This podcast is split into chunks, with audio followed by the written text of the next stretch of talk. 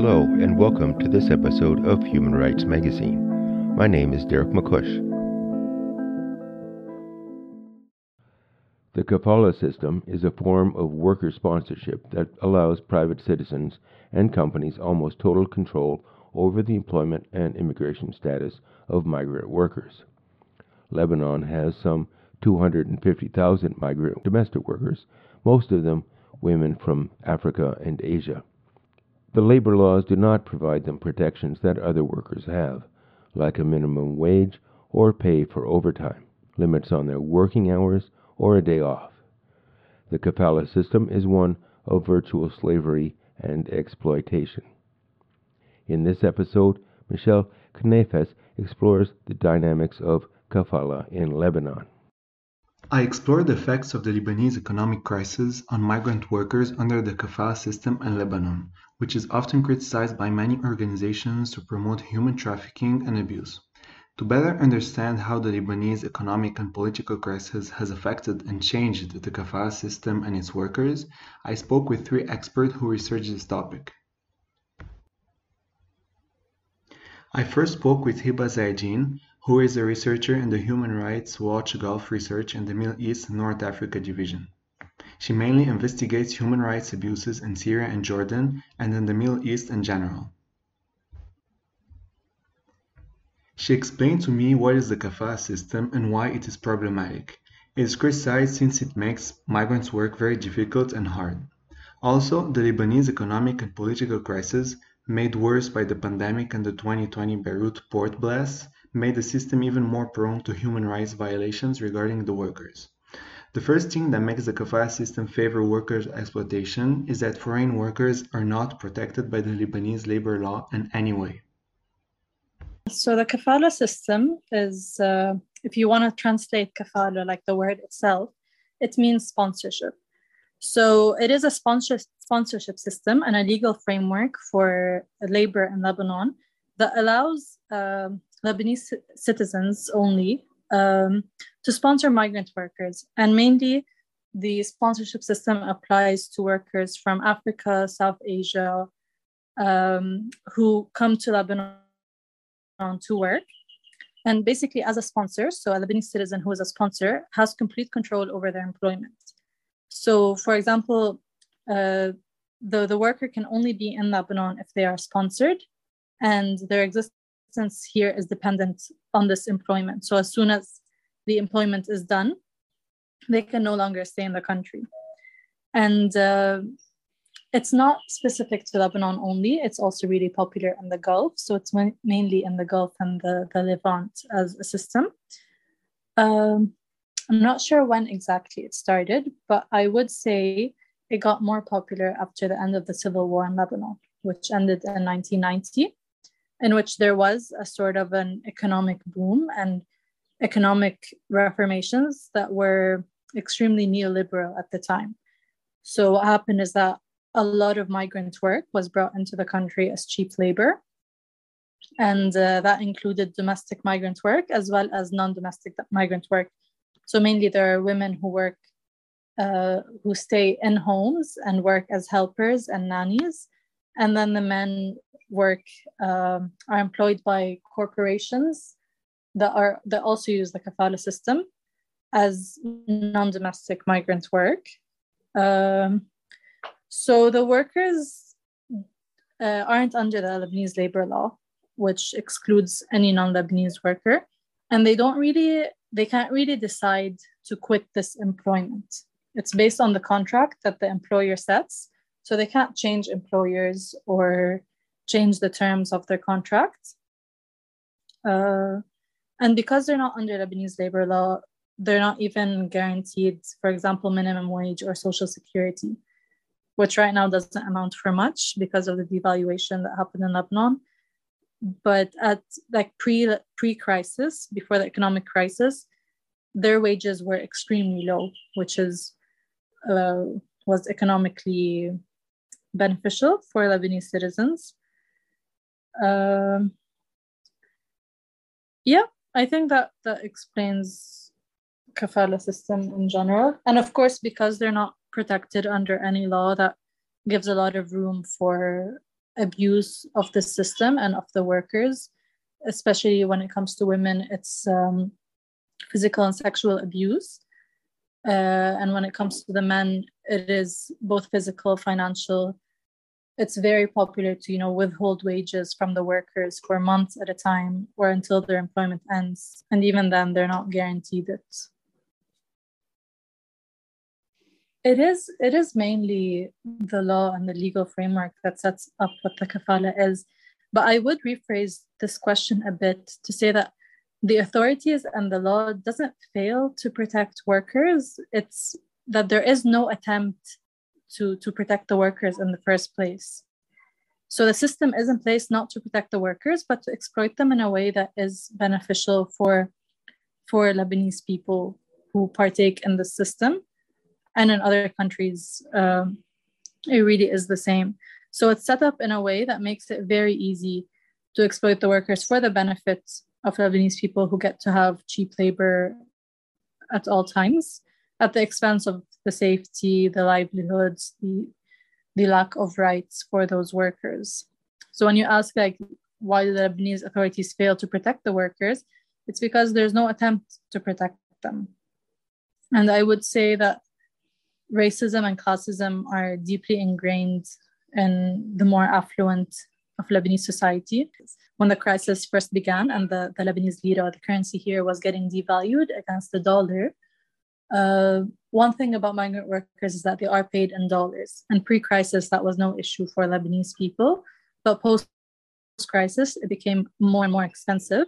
So, what, what was happening is something really bizarre in which there were people literally going onto like Facebook Marketplace or any other online platforms and offering up their at home workers, saying, Hi, I cannot afford her anymore. Does anyone want to buy her?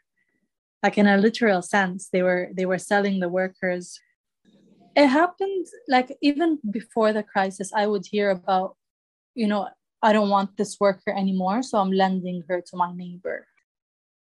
Okay, so what I what I saw is that it was most turbulent towards the beginning of the crisis when people were unsure where the crisis was headed. And, you know, it's only getting exponentially worse, but now people know, like, okay, I can afford a migrant at home worker or I cannot afford that domestic migrant worker.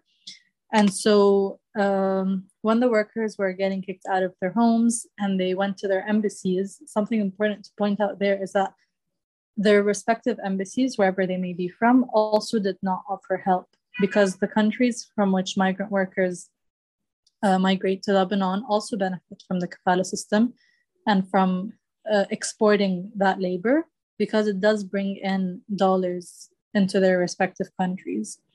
So that was another reason why help was not offered when, uh, especially like the Kenyan workers spent weeks outside of, of their embassies. Um, so the the market is definitely still still here because of how dependent I would say Lebanese society has become on uh, on migrant domestic work. So while that might be illegal, it's not as scrutinized anymore after the crisis. And uh, I think what also happened a lot is that and that goes, of course, undetected, um, in which the workers were not able to leave and they were not kicked out, but they are being withheld their wages every month.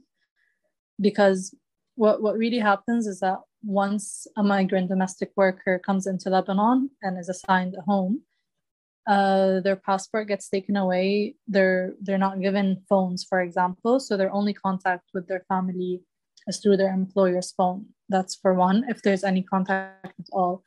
I think part of the reason it's hard to abolish it is that a lot of these initiatives that aim to help the workers do not necessarily aim for abolition. So I think there is that narrative of people who still believe that the system can be reformed, in which once the, the Ministry of Labor here in Lebanon tried to reform the, the kafala system, and it was mostly about how to lessen the abuses but there is really no way to monitor that. I then spoke with William Christou, a correspondent at the New Arabs Levantine, covering the politics of the Levant and the Mediterranean region. He previously worked as a journalist with Syria Direct and Amman Jordan and has a deep interest in Middle Eastern issues. William talked to me about why the system is highly exploitative and how it creates a race scale in Lebanon in which some workers are paid more or less depending of the country of origin.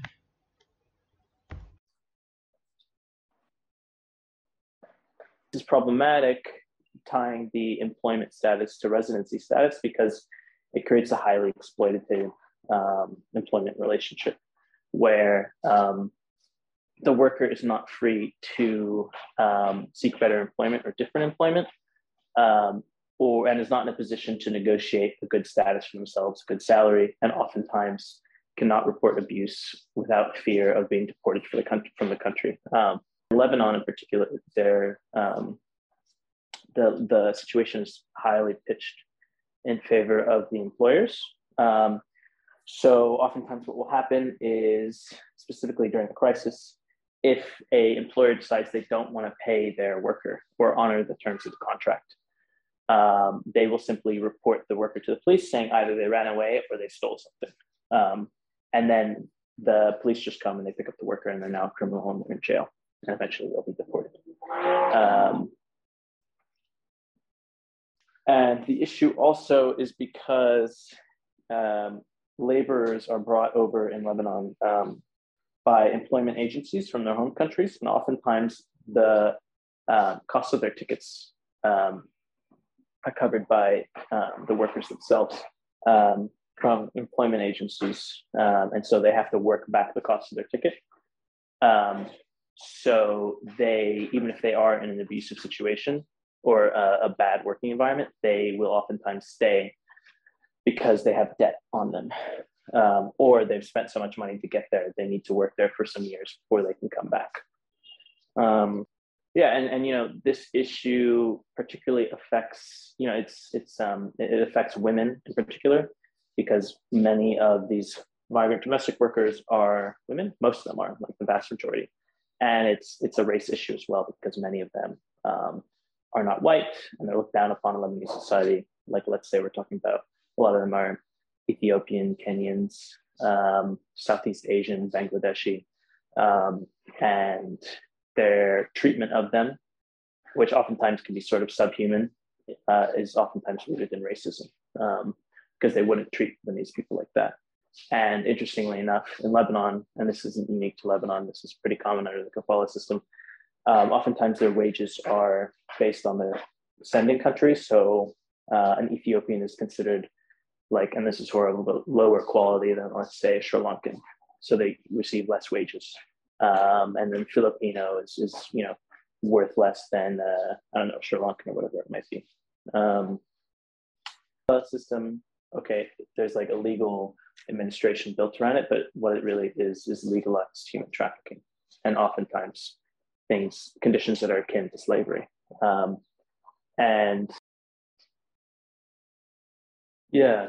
Um, yeah, I mean, so the, the, the short answer is that uh, migrant it, Lebanon is no longer such a hot destination for migrant domestic workers. Or sorry, for for for uh, foreign migrant workers because the economy is in the shitter. People can't really afford um, to import people. Um, yeah, I mean, there is activism around it, whatever, um, for sure, but that's within a, a small bubble, like oftentimes educated elite in Lebanon, in particular, and NGOs. Um, and so you hear a lot about it online, but do average Lebanese people care that much? Not necessarily. Um, and the, the idea of having a system of subsidized labor um, for ordinary Lebanese families who otherwise wouldn't be able to afford it is quite appealing to a lot of people, and they might be willing to um, to uh, ignore the abuses that come with that. Um, I finally spoke with Dana Hourany, a multimedia journalist based in Beirut that also specializes in politics, culture, and society across the MENA region. She writes for Fanak, Now Lebanon, and The New Arab. She talked to me about how patriarchy in Lebanon favor women's exploitation and how they're viewed and treated in the society. This is shown in the laws of the country that don't take into consideration women, since these specific laws are made by men. It's Like modern day, modern day slavery, because they don't have any type of autonomy. Um, there's no law to protect them because Article 7 of the labor law excludes them. So um, there's like they can't go to a lawyer, and uh, you know, so um, that's a major issue. Um, so basically, because they're excluded from the labor law, um, they can't have the protection that other workers are entitled to, like minimum wage or like limits on working hours or weekly rest days. Legislators and lawmakers who draft these laws that govern workers' rights are generally men, right? And here in Lebanon, we don't have a lot of women in decision making like positions. Mm-hmm. So that affects um, how much laws we have that defend women in general and like women workers in particular. Yeah, so they don't really have any laws because women here don't have laws. And here, you know, the patriarchy dominates us. So if women, like Lebanese women, do not have laws, like migrant workers here, unfortunately, are not looked as important by patriarchal, like from a patriarchal standpoint, um, because of racism, because of their skin color, um, and because of the labor they do. Um, and according to uh, um, migrant community center, they told me that uh, you know, this uh, like employment they do is considered unimportant because in our Arab societies it's considered like you know traditional employment. Like any woman should uh, um, clean and cook. Mm-hmm. Of course, the financial situation has changed, and that means that people want cheap labor, like cheaper labor, right? Mm-hmm. Like we used to give them two hundred dollars, now people can't even afford that. So a lot of them were resorting to just like I hate, hate to say this, but like to just throw them out mm-hmm. um, or like keep them hostages. Thank you for listening to this episode of Human Rights Magazine. The podcast is brought to you by the Upstream Journal. I invite you to consider supporting the program and the magazine with a contribution through PayPal as you explore other episodes.